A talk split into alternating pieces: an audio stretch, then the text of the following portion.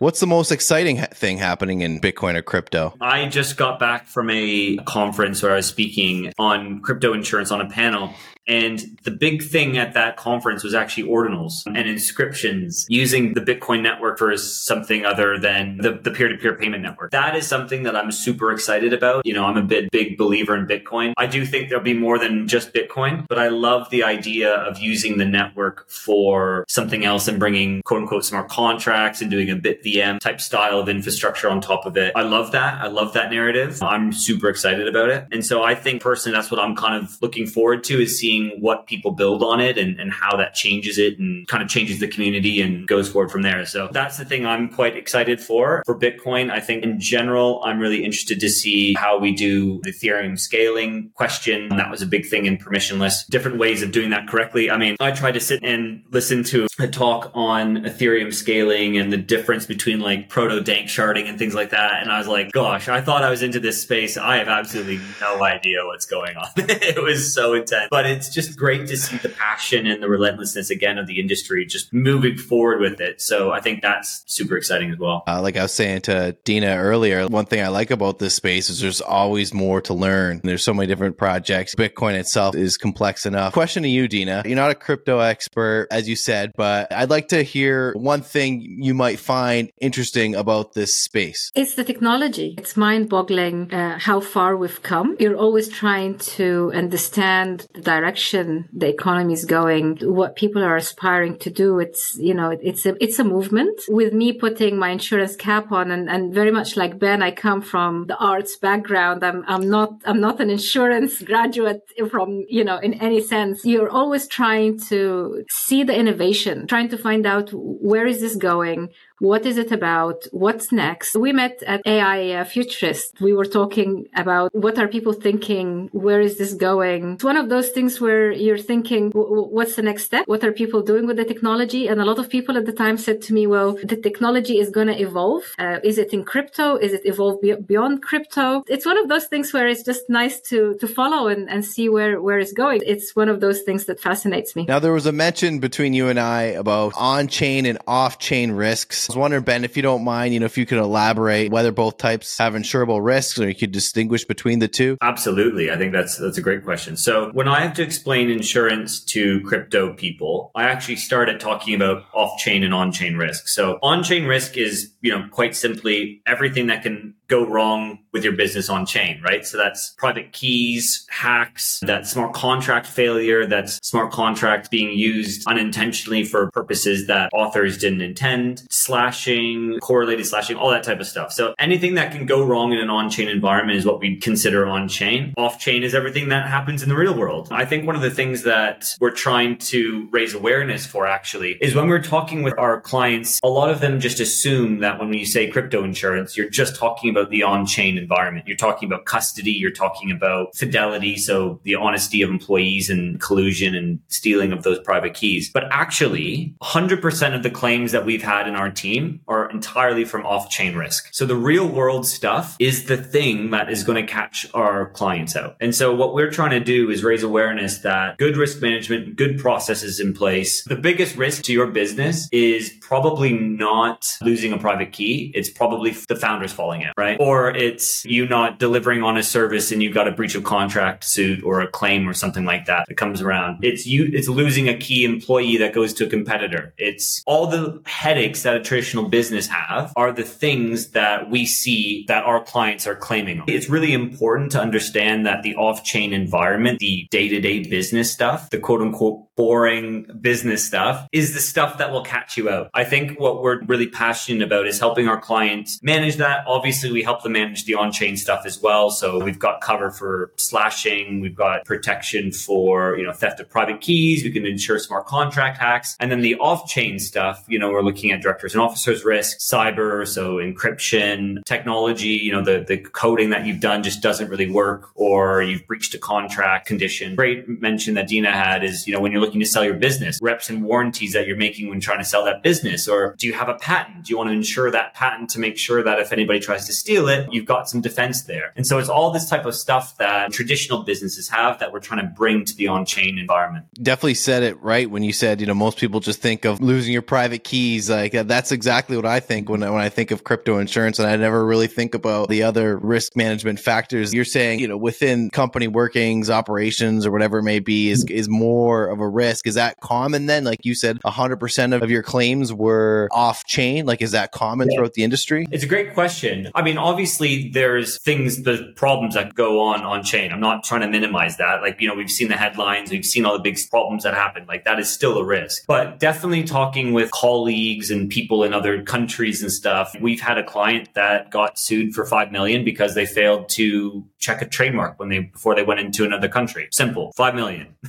right? Like like just that kind of stuff that you don't even think about is the stuff that can can catch you out. And it's so funny, Brad, because like when I was just getting into the space, I'd basically research all the ICOs that were happening, right? So I'd read white paper after white paper after white paper, and I was working with a guy in a group that I was in to kind of like assign risk ratings to these new companies. And I remember saying to this guy, okay, yeah, like the tech looks good, but I'm really worried about like the experience the founding team. They don't really look like they're that experienced. I don't think they've got this process in place. And I started to talk about the business. His reaction was like, whoa, you're actually looking at the business?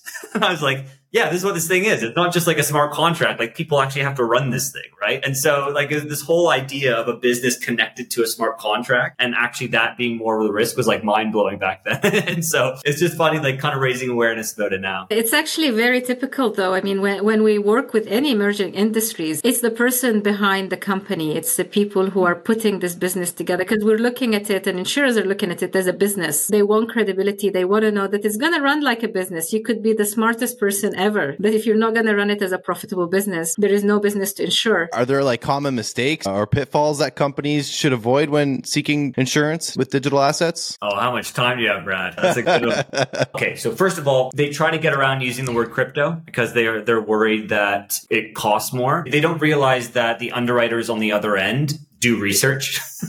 they'll look at the website, they'll look at like all these different things. Yeah. And so they'll catch it out pretty quickly and they'll be like, why are these guys trying to lie and say they don't aren't in this space? So it actually just ends up prolonging the process and starts it off on the wrong foot. So being honest and being like really upfront about what you do and how you do it is important. Number two, emphasize risk management. And this is what brokers do. So this is what Dina and I can do. If you have a founder that's quite good at objectively looking at the risk, highlighting the stuff that you already have in place in the application application or when you're talking with Dina or, or, myself, that's a great thing because what that allows us to do is say, yeah, they know that this is a risk right? They know they haven't done this certain cyber certification, but they're going to do that in a month. That is a much better conversation than they just haven't thought of. That I would say is number two. Number three, and this is a very, very big one that will save everyone a lot of money. When you put your financials down in an application form, the underwriter will use those financials. When you have to project, go conservative. When I know when you're raising money, you've got to put like some big financials to, to get it done. But if you put that number down on the application form, and that could be right. And if that's absolutely correct and that's what you're going with, please do. But just know that if you're going to do 30 million in year two, you're going to be charged a 30 million rate, right? And that's going to be incredibly, incredibly more expensive than actually trying to be realistic with the numbers. And so we try to coach our clients and say, guys, are you really sure you're going to do 30 million next year? Because you've done 1 million this year. How are you going to 30x that growth? And if you don't think you're going to do that, then put a number you think you're going to do. So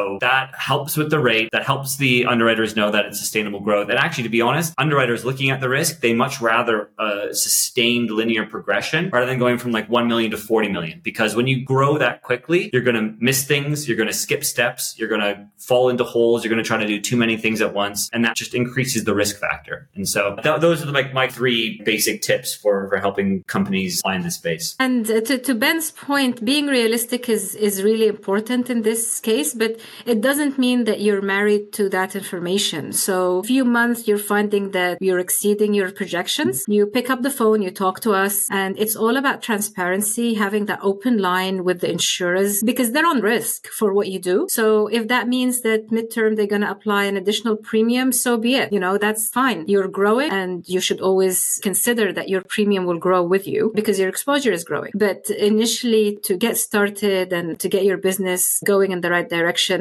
be conservative and then continue to be transparent. I'll uh, definitely be blasting this out to all my new Web3 friends from the Toronto Futurist Conference so they can uh, get started on the right foot in this industry. I'm going to jump into a couple fun blitz questions if you don't mind. Ben, do you have a favorite cryptocurrency? It's got to be Bitcoin, I think. I'm still an old man at heart and I still love the OG. Are you a Bitcoin maxi? I wouldn't say I'm a maxi. I just really like going through the highs and lows and everything and seeing everything. I just kind of like how it is. Like, I just kind of like this is what it does. Very good at doing that. Yeah, it's the first one I fell in love with and I still think it's it's my favorite. I know it's a bit of a boring answer, but I would say that it's still it's still up there. It's hard to like advise people to go into any other crypto besides Bitcoin. I feel like it's mm-hmm. like I'd be like I would say I'm not a financial advisor regardless, but I'd be weary to say like go buy like I don't know any other coin like besides maybe Bitcoin or, or maybe Ethereum. Do you have a favorite Bitcoin meme? It's got to be one of the Pepe's, I think. Actually, you know what? Thinking about it, what were those twins that were back in like 2017? That was like the the Pampit meme, and it was like anytime the market moved, it was like these two French twins. The next time you come across it, you get to send me that. We'll have to. Yeah, yeah. Absolutely. Any favorite resources in the space or, or books or podcasts that maybe you've read recently? I'm a big, big fan of Blockworks Rundown. Byron Gilliam does an incredible job of distilling all the stuff that happens in that day into a an email. I get just a ton of emails every day and letters and news. That's the one I read every day. I absolutely love it. It's short, incredible writing, very timely. I'd highly recommend it to everybody. Very cool. Yeah, I've read it a couple times. I can't say it's like my go-to. I'm kind of all over the place, but uh, mm-hmm. do you have any any halving predictions or where do you see the market going in the next 12 to 18 months? Well, it's got to be to the moon there, Brad. That's the only response. No, I um I uh no, I mean absolutely. I mean 2024 is going to be a big year. Um, I I think there's there's a lot of indicators that we're looking at that means that we're going to be doing that from our team's perspective. You know, we're incredibly excited about what this next year is going to bring. It's only good from that halving perspective. I think this is only going to increase market perception and everything that kind of goes along with that. So yeah, no, we're really excited. We do a lot of Bitcoin mining companies in, in North America. We love seeing their orders and how they're like preparing for it and everything like that. And so there's definitely a lot of interest happening. So we're, we're excited to see it. Very cool. Are you allowed to name companies that you're working with? Ooh, it's a good question. Probably I mean, not. We're, we're working with. Uh, Where's the risk management on that? Yeah, I know. I I would love to say it. No, I mean we're working with some of the biggest companies, biggest names out there in the crypto industry today. Some of the biggest exchanges worldwide. It's just great cool. to kind of see what they've got planned, what they're they're building behind the scenes. On the other side, we also work with a number of Web two companies also coming into crypto and, and Web three, and seeing those capabilities and what they're excited for. I mean, it's absolutely incredible, and it doesn't seem like the bear market has any effect on any of that, right? Like everybody's building behind the scenes. We only see a little snippet of it in the news. So that's what I'm really excited for when some of these projects start becoming public. So you see like a kind of an influx with the bull market absolutely on your end? Yeah. I mean, bull, bear, yeah. doesn't, there's going to be an influx for sure. Is there anything worth mentioning about your maybe background or interest in crypto or, or about the company that we missed today uh, that you might want to include in this episode? I think the only thing that I would add is that I've recently been thinking more about longevity in the space and thinking five, three to five years in the future and not getting so caught up in bull bear market cycles, right? Like you got to keep an even keel through it all. And that's the thing that's really going to pay off in the future. And that's the thing that I'm really excited for is not thinking about what price is going to be like tomorrow or two months from now. It's thinking about what this space looks like in three to five years and just the incredible amount of things that we're going to be able to accomplish. And that's what kind of gets me excited and up in the morning. That's, that's it for me. But yeah, I'm, I'm super, I'm super pumped. When in doubt, zoom out, man. I, I like that mentality. Guys like us coming in the space in 2017, you know, we getting around that time where we've been here a little while now. It can't just be so hung up on that day to day price. We're in here for the long haul. I said on Twitter uh, or on, sorry, on X the other day, that, you know, I love the bear market because I get my best opportunities to interview and talk to people in the bear market. You know, whereas once the whole world's paying attention for that short bull run, all these figures are on Fox Business, all these big sites. So I love what you're doing. Like I said earlier, there's a, a great need for people like you in the space. Dina, I hope you're stacking sats and hodling in the background there. I appreciate you setting this interview up with Ben and your input on insurance. So maybe just let us know where we can follow and learn more. Wonderful. Thank you so much for the opportunity, Brad. It's really a pleasure and it's uh, always great to connect and keep the conversation going. Ben Davis on LinkedIn um, and happy to chat with anybody about in- insurance and crypto. And thank you so much for uh, Dina for arranging this. Thank you so much. And for chatting with you, Brad. Thank you.